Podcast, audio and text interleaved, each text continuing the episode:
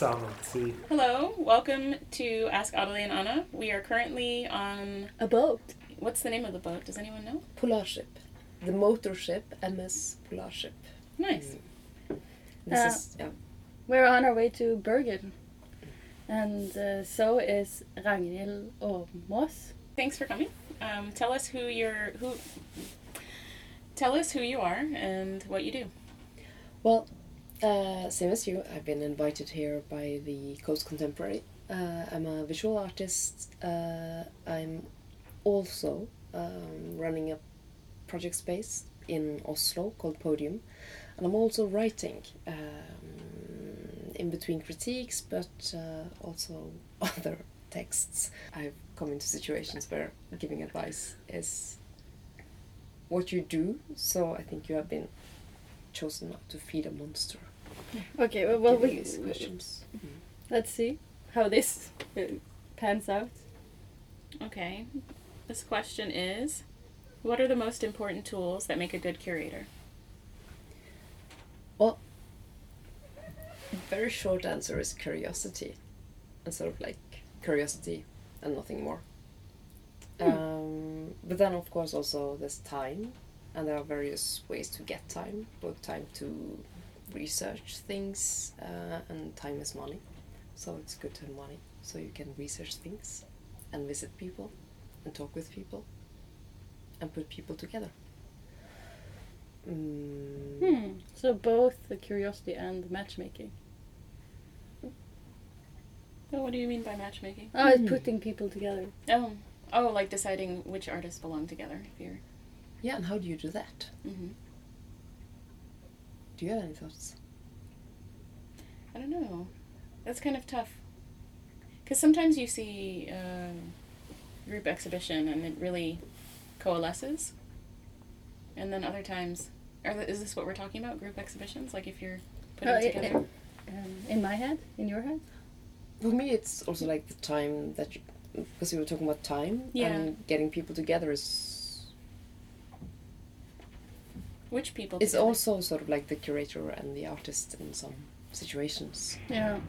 Depends on what you want to do. Mm. But in the end, it's sort of like back to curiosity. I think without the curiosity, it sort of falls dead. Yeah. Mm. Mhm.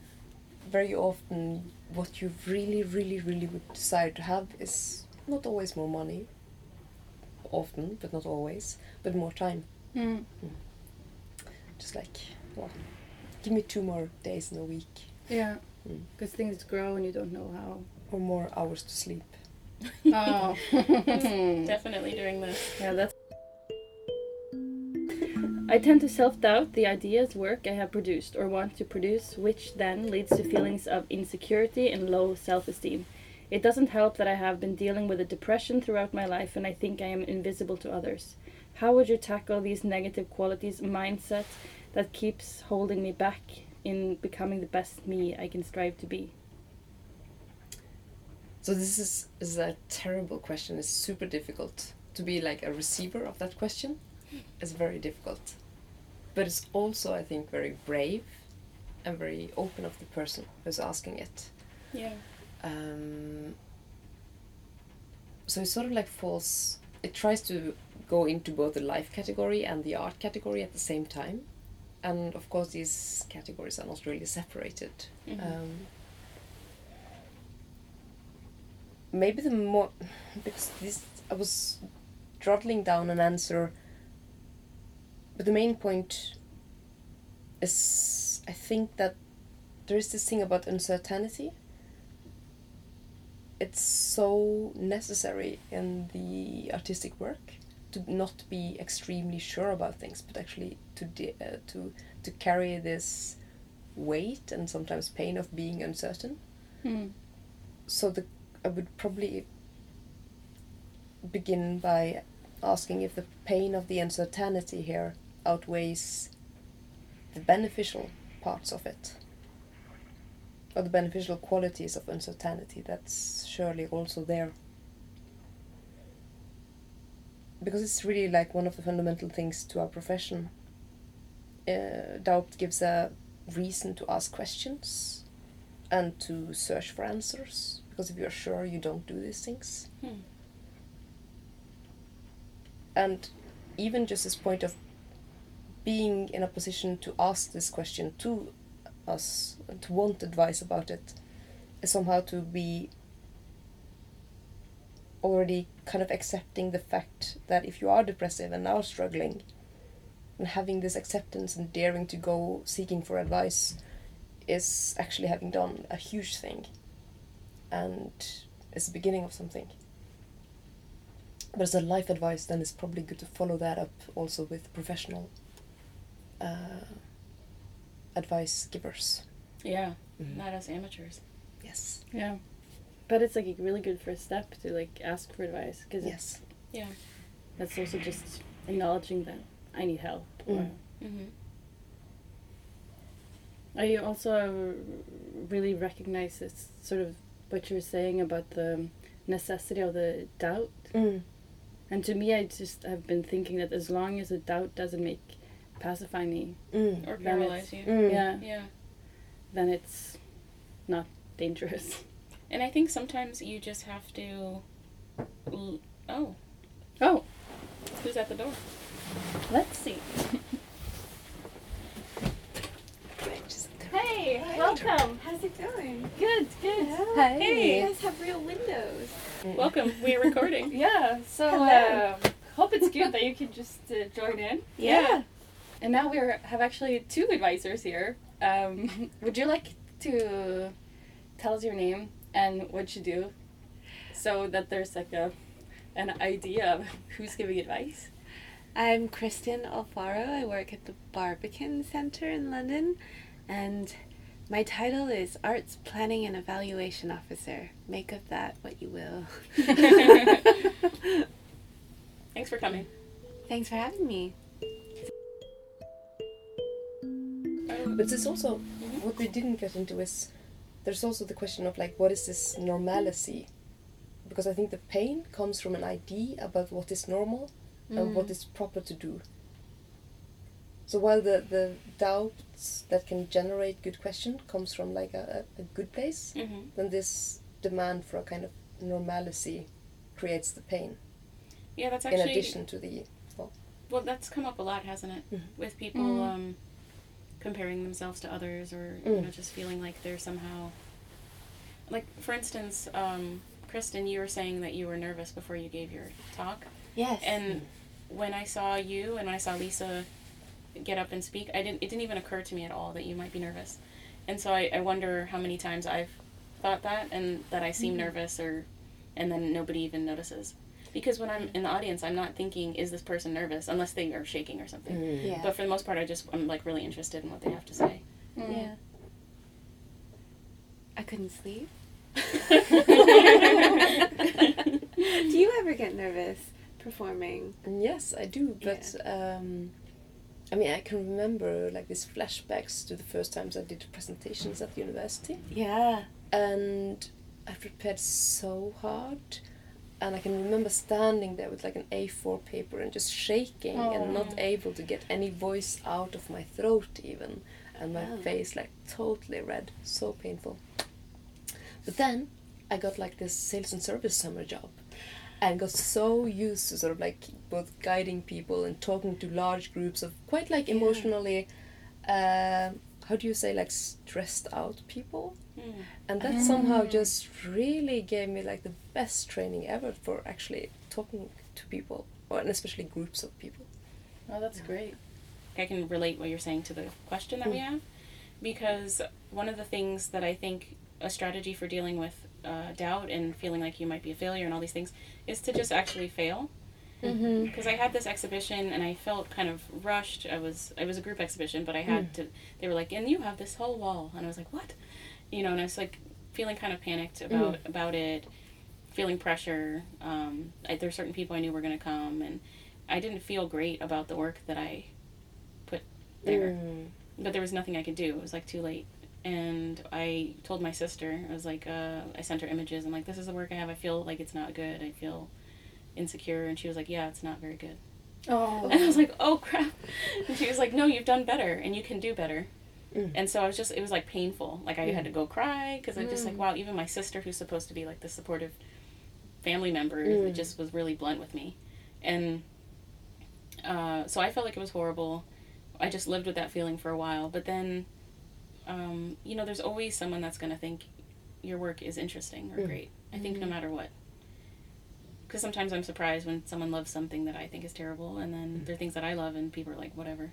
Mm. So I think no matter what, I mean, even if your audience is tiny, it, somebody's somebody's bound to be at least at least find it interesting and, and be curious. You know, you talked about curiosity Mm. and just wonder, and maybe even, you know, conversations could come out of your ideas, and then you can learn to be more bold and try Mm. new things. But I think you just have to go through that painful feeling of stand, standing at the podium and shaking, you know, in order to like move forward. Mm. Please. Um, so this is actually like as an artist, but translated to whichever con like to your context, if you like. As an artist, is pension even an idea?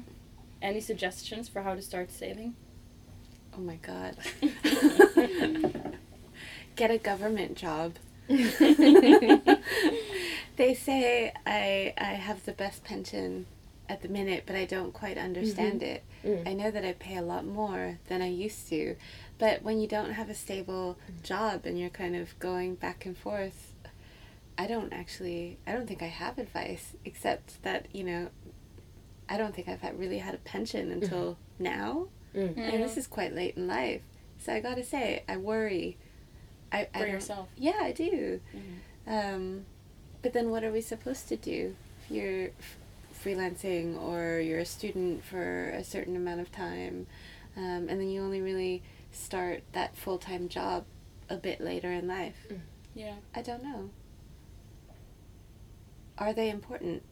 But they, people like um, Thomas Cook could lose them, or. Yeah. so I don't. I'm sorry. I don't think I can answer that question. Thanks for your honesty. Yeah. Let's see what the the one with notes. well, I, I think actually I'm, I'm scrapping all my notes because, um, well, in one way, a pension sort of focuses on a belief that the world will continue more or less the way it is running Yeah. right now, Mhm. and that notion feels quite shaky. I think in our day, Yeah, Yeah. Like this Absolutely. totality that it will actually continue. That if you follow this program, there will be money for you when you get old. It yeah. doesn't really feel safe. yeah. No, it doesn't. Yeah. On the other hand, I also have some. I mean, like the the Norwegian answer would probably be to begin working the u- artist unions Mhm. on this question and say that this is important. Focus on this as well. Mhm. Um, but I also have friends who are more strategic in this. They think, Mm. well, if we begin like collecting some art pieces, and you can get some quite nice art pieces that are not that expensive now, and you basically go into speculation. Yeah. Mm. And when you get old, you sell them off at a very big price. This is what the Marcoses did. In, in the Philippines? Yeah. so I just watched a film called The Kingmaker, and it was all Mhm. about she had um, the documentary. There were certain photos in her her Imelda Marcos's um, current apartment in Makati, and then there was a Picasso in the background and all of the other things. And then controversy happened in the Philippines government. They wanted to take it back. Um, you know, take back all of these paintings that are worth millions of dollars. Mm. That's their money for the Philippine people. Mm. And then the next shot of the documentary is they changed it completely, so they were just portraits of Imelda, Imelda and Ferdinand Marcos instead. Wow. yeah. So I think there's something to that. I think that's really good advice. Yeah. I might Yeah. take it. Who, who was, in the oh, somebody, somebody was just telling us today that um, Yeah, the this uh, the Economist. The Economist Mhm. was She was saying that um, people trade work with their friends with the idea that someday it might be their retirement. yeah. Well, But it's this is not even more only the motivation, though. I mean, Of like course. it's also nice to have the artworks of your friends around you. Right. Yes, But absolutely. of course, in the end, your network in many ways is also a kind of security network. Yeah. Mm. That's That's true. Wow, like I've never thought about that before. Never, and no. actually, this earlier this morning I was like, I was looking at some of the presentations and some of the works by my friends would show up, and I was like, I was like, oh my god, I've got such amazing. art. Like my friends are such great artists. Like you look at the pictures, like oh my, I'm so proud. Yeah, and then I could even like. I think it, could secure me financially by having such great friends. Well, the traditional idea of investing, I mean, at least Mm. the pure hearted idea of investing is like investing in things you believe in. Mm. Um, so if you're investing in your friends, that's like a different, you know, it's just the same thing in a different uh, field. Oh, inspiring. Yeah. I like that. It's a good thing you started with uh, the depressing one. No, but uh, we should ask some more. But these were the more ones I questions. sent to. Oh.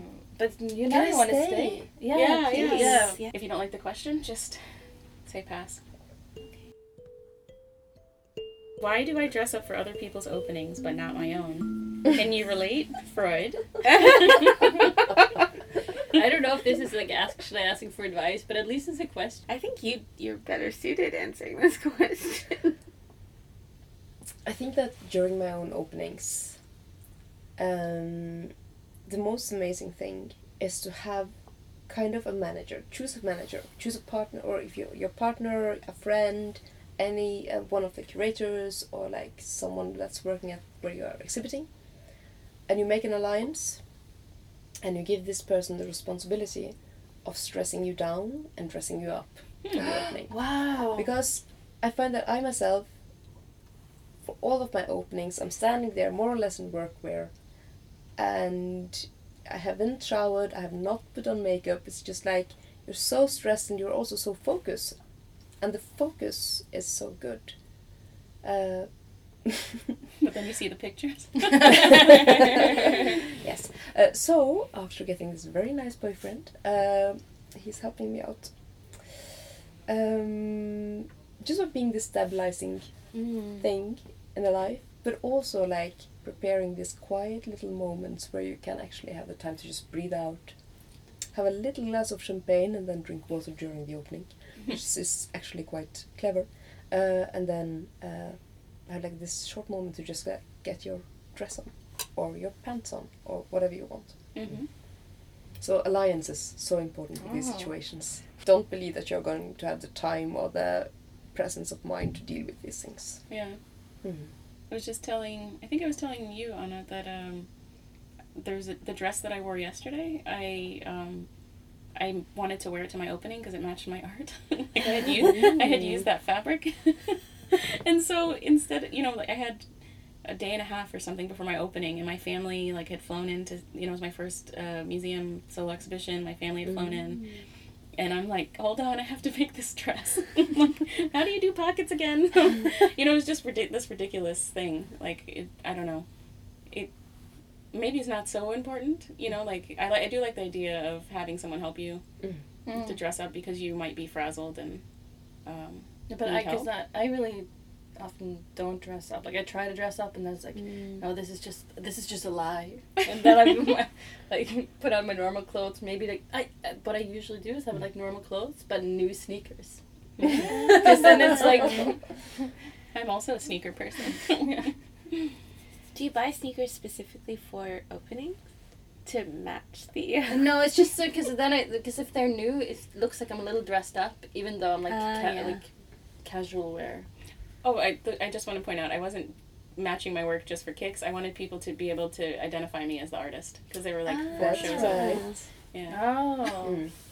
And that's also something like not uh, dragging a um, bag around and not wearing your outwear. Sort of also announces you as the artist or someone who's belonging to this, Yeah. to the situation. Yeah. Mm. Hmm. Great. Great. Okay, we have to ask some like question that's not so artist specific. Okay. Did you want to ask the same question you asked Martha? How do I deal with uh, crushes when I'm in a monogamous relationship? Yeah, we just, you know, season one, we had a lot of relationship questions, or a decent amount. yeah. And then this season, it's so, because of the people we're talking to, it's been so, like, uh, career related. Yeah. Like we need some some love too. Well, I think it's it, you know you guys were telling me this is gonna be tainted by what you told me, but I really think that your advice was perfect. It was just have some humor with it. It's like it's light, it's fun, it's uh. Crushes aren't real, right? That isn't that the beauty of it? Yeah, The illusion. it's a little a, se- a little fantasy life brief. Yeah. Yeah. Brief, fleeting. Yeah. I don't really have. I'm sorry, guys. I feel like I'm like not giving you advice. Maybe it's also on the sort of side of acknowledging uh, things. To know that you're human and to know that humans have this kind of like very physical attractions or like also an attraction of brains and it Mhm. happens. Then to also know to separate it from a kind of like what you want and what you desire. Mm, mhm. think. Mm. Yeah. Because at the core of it, like I, I've had crushes with people that would be terribly suited for me. You know, like it'd be, it would be a horrible relationship, and I can acknowledge that. You know, I'm like that's ter- It would be terrible, Mm. but it's fun to just be like, Do you acknowledge that with yourself and your partner, or yourself and the crush and your partner? um, I have acknowledged sometimes with the crush, like, haha, no. Like, like for instance, when I uh, first started dating him, I had a huge. It developed because I started hanging out at his place. The relationship with being like, I have a crush on your roommate. you know, so so at the beginning I had one of these little crushes that formed from just like hanging out with them. Mm. But um that just, you know, like it went away, of course, but you know, just like it was so silly. But yeah, it just happens all the time like with unexpected people that I just am like, "Oh, they're so funny or cute or Really, really hot. This we have also asked before, but I'd like to get your uh, your um, feedback. How do I get what I want without being a guy? For example, in a group meeting, a proposal suggestion is made by a woman and not taken seriously, while the same proposal would not would get applause and implementation if made by a male. How do I talk? How do I suggest things that could, in a manner that would lead to positive results? What type of rhet- rhetorics or strategies could be useful? Alliances. Always have alliances. We have that at work, where we're in meetings with um, majority of men at work. You always know who who your person is who will support your argument, and you know that beforehand, and they'll just keep bouncing back and forth. We'll Hmm. keep bouncing back and forth to make sure we acknowledge what we're saying and it's recognized. wow. Um, but you just have to keep doing that. That's amazing. so this is something you've discussed. Mm-hmm. Wow, that's Mm. incredible. And it must feel so cool to be in a meeting and be like, "Oh, Jim just talked over me. Uh, Sally is gonna Yeah, step in right now," and then so just you sit know back someone, and someone has your back. yeah. Mm. Someone's gonna, someone's gonna stand up for you. Um, but yeah, that's that's the most important thing. Um, and I think learning, being able to read the situation, learning when you can push Mhm. and when you have to stop, or even gradually pushing Mm. uh, buttons. Sometimes I think I tend, especially in the context of, of Britain, I tend to be a little bit more aggressive. Mm. I think Ah. just because it could be something very simple. I'm asking a question and then it feels too aggressive.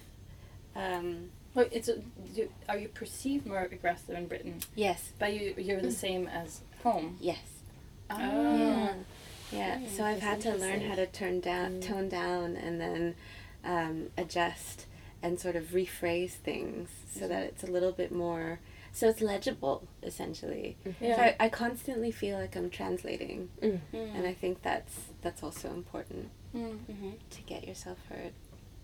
I keep hearing advice that I for um, hearing answers for things, and they're they end up being things I've never even thought of. Yeah. Like planning in Mm. advance. I know I work in an institution that has a lot of either like a lot of men who just kind of talk down our ideas or whatever, and let, let's sit down and become a force against this. Mm. Yeah. Like they might not even know they're doing it. Mm. But this is also like this subtlety of structures, and Mhm. when you notice them and also manage to deal with them, that's such an amazing moment. As you say, it's also, of course, extra work to always Yes. have to translate yourself, but it's also about that kind of like knowledge that you have gained and that you Mm-hmm. understand how to operate.